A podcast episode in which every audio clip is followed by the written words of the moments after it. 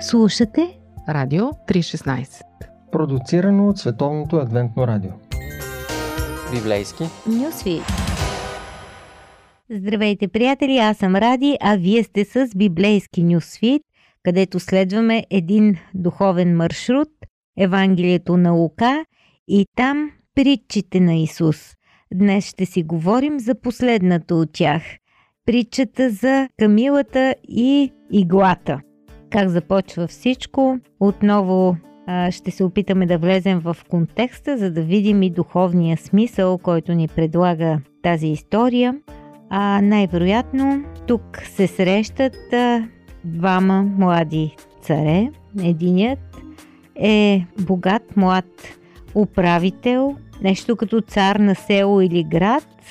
Можем днес да го наречем кмет. А, от друга страна е Исус, Единият има царство в този свят, другият има царство в Божия свят. И тук младият мъж, кмета, търси начин да премине от този свят в Божия свят. Някакво духовно търсене има, но какво точно разбира той под Божие царство и как си мисли, че се влиза там? Един Началник го попита учител Благ какво да извърша, за да наследя вечен живот. Исус му каза, защо ме наричаш благ? Никой не е благ, освен един Бог. Знаеш заповедите, не прелюбодействай, не убивай, не кради, не свидетелствай лъжливо, почитай баща си и майка си. А той отговори, всичко това съм спазвал от младини. Като чу това, Исус му каза, още едно не ти достига –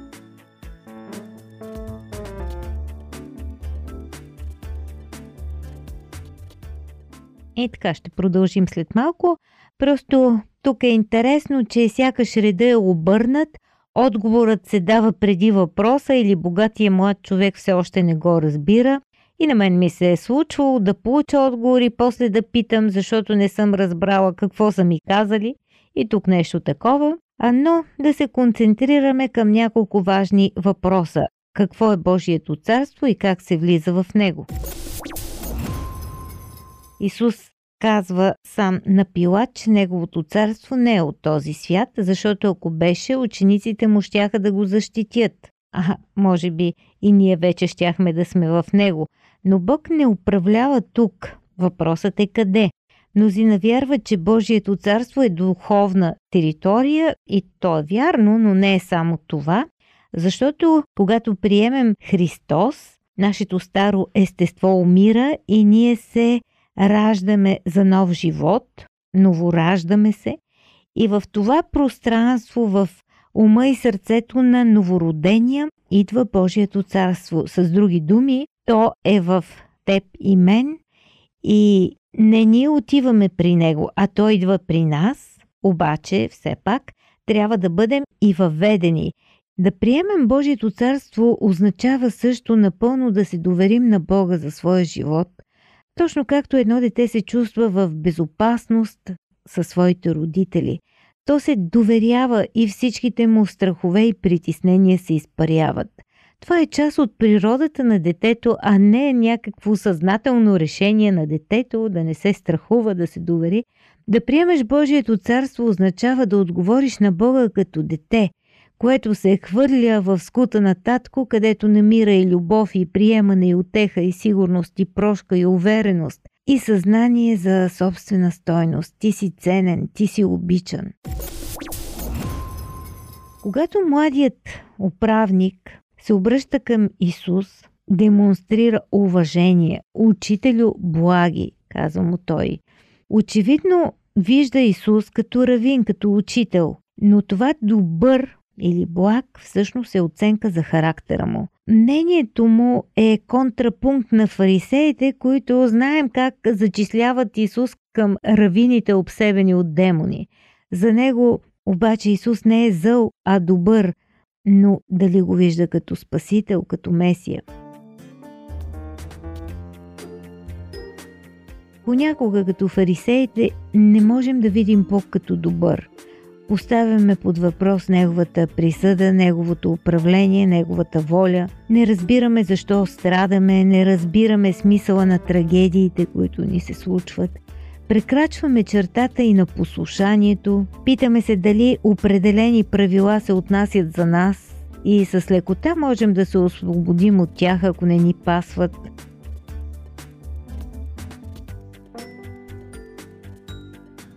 Исус познава нашето естество и той не се подава на комплимента.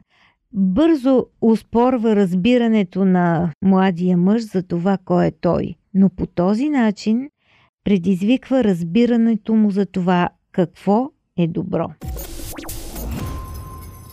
И така, какво е добро? Всичко, което имаш, продай и раздай на сиромасите и ще имаш съкровище на небето. Ние знаем, че доброто можем да го дефинираме и като отсъствие на зло, както и на изобилие от любов агапе. Но това, което казва Исус, е, че доброто действа в интерес на другите. Доброто е да положиш живота си за другия. Затова самодоволството и егоистичните желания не са част от доброто. Доброто е да вземеш своя кръст, за да последваш Исус, да бъдеш прикован с Него и да умреш за греха. Доброто е победата над изкушението, доброто е милостта, балансирана с справедливост. Кой наистина е добър, освен един Бог? Второто предизвикателство на Исус към този човек е в това, дали наистина той е опазил Божия закон. И в този ред на мисли той изброява големи грехове. И по този начин пунктира фарисеите, които осъждат бирниците и грешниците. Бирниците и грешниците са тези, които правят нещата от споменатата листа. Очевидно, грешника е този, който активно се опитва да разруши Божието управление и в своя живот, и в живота на другите, в живота на общността. А отговорът на кмета е, че той лично спазва Божия закон. Въпреки това, въпреки това нещо не се получава. Послушанието не го въвежда в Божието царство. Той не се чувства толкова удовлетворен. Добре, казва Исус, имам по-добра идея. Продай всичко и го раздай на сиромасите. Е, до сега наперен, макар и малко недоволен от духовността си, младият управител направо се разстройва. Подобно искане му се струва безумие. Мислите ли и вие, че е нормално? И дали Бог изисква от всеки да продава и да раздава, каквото има? Най-вероятно не, но същинското предизвикателство е нещо повече от това да продадеш имуществото си и да раздадеш златото на бедните. По-скоро изискването е да предадеш контрола на Бога, да се откажеш от своята идентичност, положение и статут в този свят, за да влезеш в Божието царство, защото очевидно нещо от всичко това ти пречи. Владетелят е поканен да загърби нещата, които цени позицията, статута, уважението, властта, авторитета, идеята за това кой е той, т.е. имича в селото. Излиза, че да следваш Исус е също толкова голямо противоречие по времето на Исус, както е днес. То от една страна е простичко, а от друга страна може да бъде и трудно и предизвикателно, в някои случаи особено, защото много по-лесно е, когато си щупен и си стигнал дъното, да извикаш и да се доближиш до Бога. А тук този успешен млад човек е на върха на своята игра. Има всичко, което може да си пожелае някой, освен едно – Божието царство. Според него Исус изисква твърде много, някаква невъзможна за него жертва, промяна за която не е готов. И той си тръгва. Исус всъщност коментира това събитие с кратка притча и вече стигаме до нея. Колко мъчно ще влязат в Божието царство нези, които имат богатство, защото по-лесно е Камила да мине през иглени уши, отколкото богат да влезе в Божието царство. Едно доста рязко изказване. Затова са правени опити да бъде смекчен езика. Например, по времето на Исус богатите живеят в къщи с дворове, които се отварят към улицата с огромни порти, а толкова тежки, че няколко мъже са нужни за да се отварят и затварят и също така толкова големи, за да влезе напълно натоварена камила през тях. В рамките на тази огромна врата има по-малка врата за ежедневна употреба. И някой смята, че тази врата е охото на иглата. Но всъщност в Близкия изток такава метафора не е ползвана, освен че една от портите в градските стени на Ерусалим е била наречена ухото на иглата, защото е била съвсем тесничка. Обаче, все пак, богословите смятат, че текста трябва да се приеме буквално. В далечния изток има подобна поговорка за слона е по-лесно да мине през ухо на игла, отколкото еди си. Защото слонът е най-голямото сухоземно животно в далечния изток. Камилата е най-голямото сухоземно животно в Близкия изток. Прието буквално, това означава, че е невъзможно слон или камила да мине през ухото на игла. И по този начин е невъзможно за всеки човек, дете или владетел да влезе в Божието царство със своя напън, със своята инициатива, с а, препоръка от себе си, с статут, положение, богатство, каквото се сетите или дори добри дела. И това е смисълът на тази история. Библейски послания. Истини от книгата, която съдържа най-важното. Едно предаване на Радио 316. Сега накрая е нещо много интересно, свързано с а, така целият сет от притчи. И това е всъщност майсторлъкът на Лука като писател. Неговата литературна структура е много интересна. Списъците му и някои от неговите притчи започват и завършват с най-важните точки. В центъра на изложението е идеята в концентрат. Тоест един такъв хиазъм и друг път е ставало дума, че това е била така древната мисъл. Тя не върви по нашата логика да дадем аргументи, да изградим изложение и накрая да поставим изводите като най-важното нещо – Всъщност там идеята се развива стъполовидно, една структура, която в средата достига своя връх, нещо като пирамида, а след това започваме да слизаме с аргументите си по обратния ред, докато стигнем до поставения въпрос, т.е. имаме една пирамидка на смисъла. И Лука именно по този начин е подходил в, в литературната структура. Ето, първата и последната притча, които са в неговото Евангелие, са дадени като отговор на един и същи въпрос. Аз това не го бях забелязала, но сега, когато подготвях този цикъл за вас, всъщност го разбрах. Въпросът е какво трябва да направя, за да наследя вечен живот. Първият въпрос е зададен от адвокат, а вторият от богат млад владетел, управител, кмет. Отговорът на този въпрос е даден в притчата, която е разположена по средата между тази първа и тази последна притча. Това е притчата за големия банкет, който Бог дава на спасените. Наследяването на вечен живот или влизането в Божието царство не се основава на познание или прилагане на Божия закон, нито се постига чрез богатство, положение и статут. Влизането в Божието царство, получаването на Неговата праведност се дава като покана от страна на Бога и се разпространява до всички. Първо Неговите избрани, а след това до хората по улиците и накрая по магистралите на света. Не можем да се самопоканим на тази вечеря, не можем да се опитаме дори да развалим партито, ако се обидим, че нещо не сме се оказали там. Не можем да направим нищо друго, освен да приемем поканата. Точно както Лука е структурирал притчите си, за да отговори на този въпрос, а същото е направил с цялата книга – Комплектът от притчи на Лука все едно е подвързан в една луксозна корица. На обложката е биографичният запис за раждането на Исус, а на гърба на корицата е биографичният разказ за смъртта на Исус и Неговото възкресение. В средата отново идва притчата за празничната вечеря на Бога, поканата на Бог да влезем в Неговото царство – така че ние и чрез този сет от притчи разбираме мисията и целта на Христос каква е. Да ни покани на месианската вечеря. Поканени сме на празника, на партито. Буквалната интерпретация на текста при разширяване на поканата е «Идвайте, продължавайте да идвате, не спирайте да идвате. На масата има място.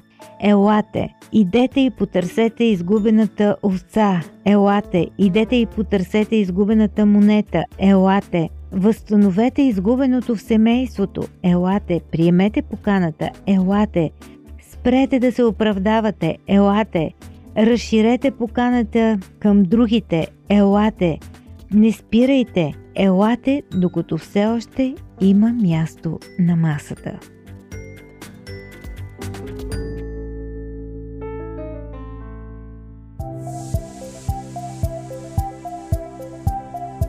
Слушате Радио 316. Продуцирано от Световното адвентно радио. сайт 3-16.bg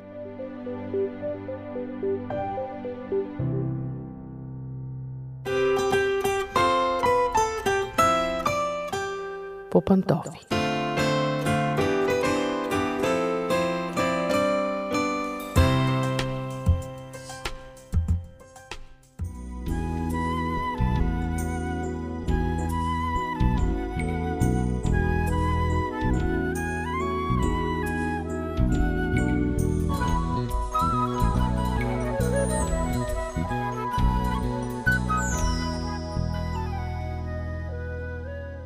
Здравейте, уважаеми слушатели! Аз съм Мира. Започваме отново нашето пътешествие по пантофи из дебрите на семейните въпроси. Сигурно сте чували следния диалог. За съжаление се развеждаме. Защо? Защото любовта си отиде. Може и вие да сте участвали в такъв диалог.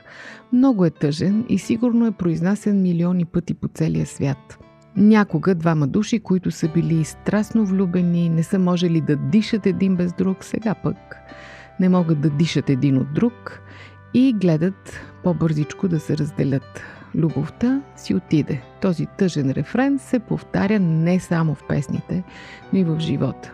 Интересно защо? След като специалистите казват, че любовта дори може още да не е започнала в този момент. Защото, може би, повечето хора не знаят, че всяка любов минава през своите етапи. И тя, като училището, което минаваме от клас в клас и научаваме все повече и накрая се дипломираме, така и тя има нужда да съзрее, да порасне, за да стане истинска, дълбока, красива и да прави живота смислен. Всъщност, любовта минава през 7 етапа, казват специалистите. Дали са точно 7, при някои хора може етапите да се сливат, да си разменят местата, да са кратки, дълги, зависи си от хората, колкото двойки, толкова и варианти, но общо взето специалистите са ги обособили като 7 и са им дали дефиниции.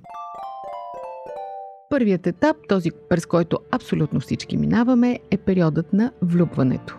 Когато се влюбят двама души, в техните тела започва химическа буря и светът им става ярък, засиява в цветове и фойерверки. Това е времето, в което всичко в другия ни възхищава. Гласът му е невероятен, усмивката й е сладка, тя е неустоима, дори глупостите, които другият прави, са ужасно симпатични и привлекателни. В първите месеци на една нова връзка влюбените се намират в нещо като наркотично опиянение. Умните хора казват не вземайте решения за сериозна стъпка точно през този период, защото обикновено, когато човек е под наркоза, не взема много умни решения, но на практика точно в този период се вземат кардиналните решения за брак и така нататък. Но този период свършва, защото нищо бурно не е дълготрайно. Бурните неща са кратки. Идва втората фаза. Специалистите наричат фазата на ситост. Тогава чувствата се успокояват, постепенно влюбените идват на себе си, отново са в състояние да дишат дълбоко и включват отново разума.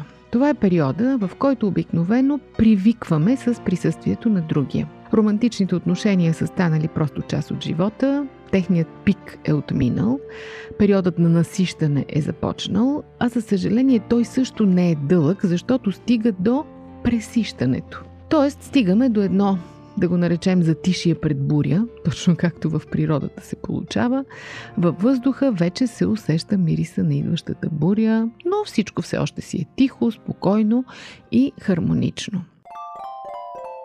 Тогава идва третата фаза.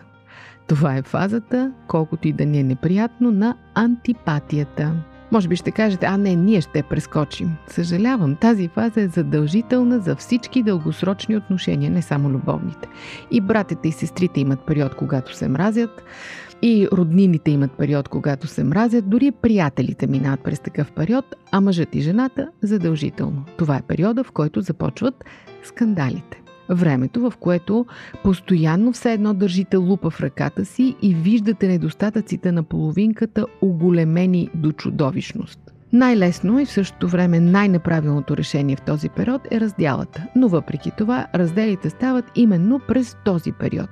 Защото мъжът и жената решават, че това явно е краят на любовта и че всичко е свършило и затова трябва да се започне от начало. Защо? Защото обикновено, когато започне нова връзка, се връщаме в фаза номер едно и всичко започва с шоколад, фойерверки, сладки неща и така нататък. След това обаче отново идва периода на насищане и отново стигаме до периода на антипатия. И нещата ще се въртят в този омагиосен кръг, докато не осъзнаем, че всъщност този период е временен и ние трябва съзнателно да излезем от него.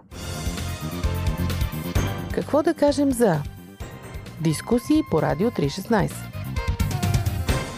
Как се излиза, като се наблезе в четвъртата фаза? Тази четвърта фаза също не е чак толкова приятна, защото е фазата на търпението, но е важна. Изключително важна. Скандалите продължават, вече не са толкова бурни и фатални, не водят до трескане на врати и събиране на багаж.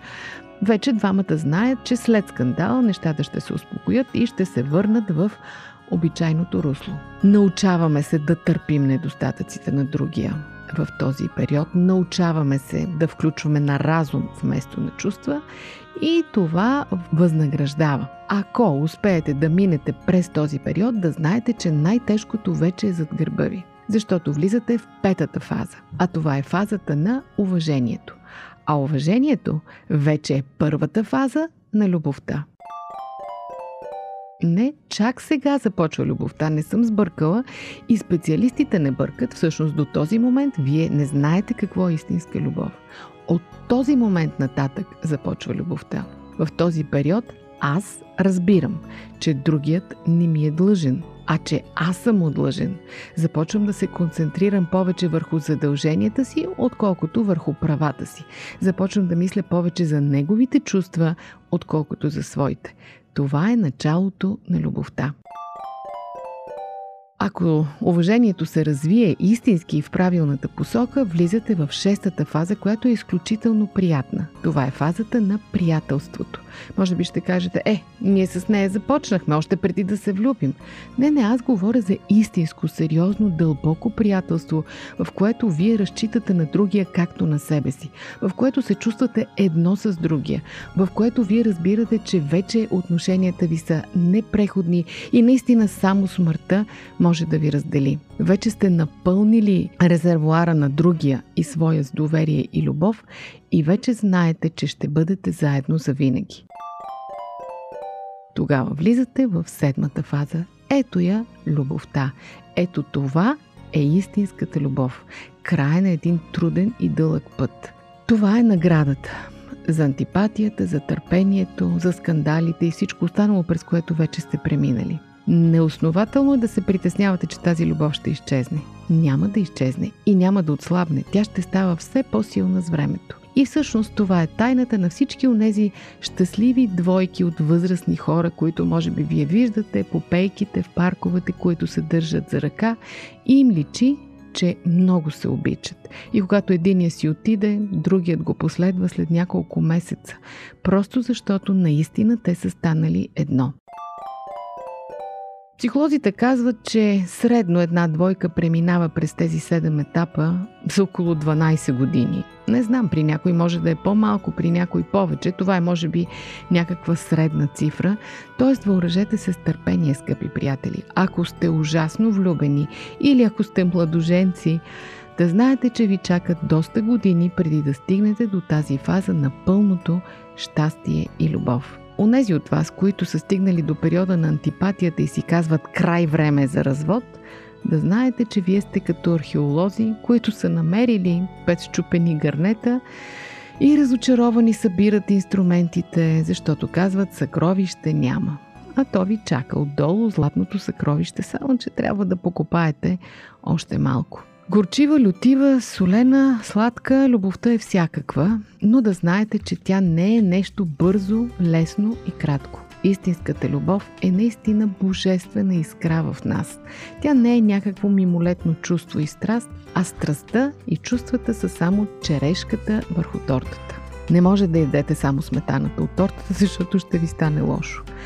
Така че, уважаеми слушатели, призовавам ви към търпение и ви пожелавам успех. А ако сте го постигнали, наистина сте за завиждане. Дори ще чакаме да ни разкажете вашите истории за това. Толкова от мен за днес. Дочуване до следващия път.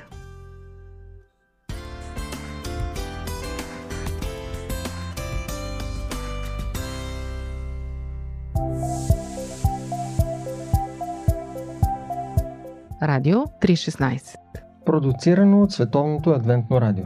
Сайт 3-16.bg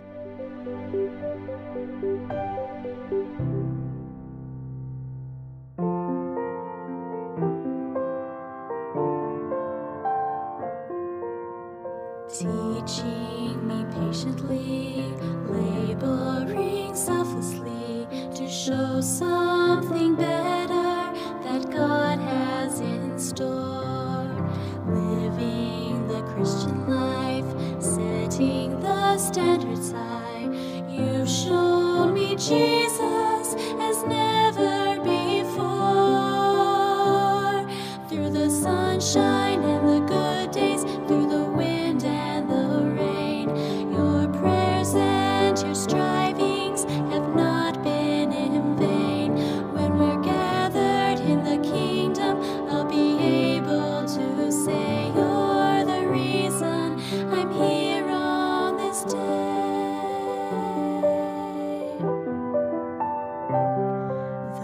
results of the seeds that you planted. So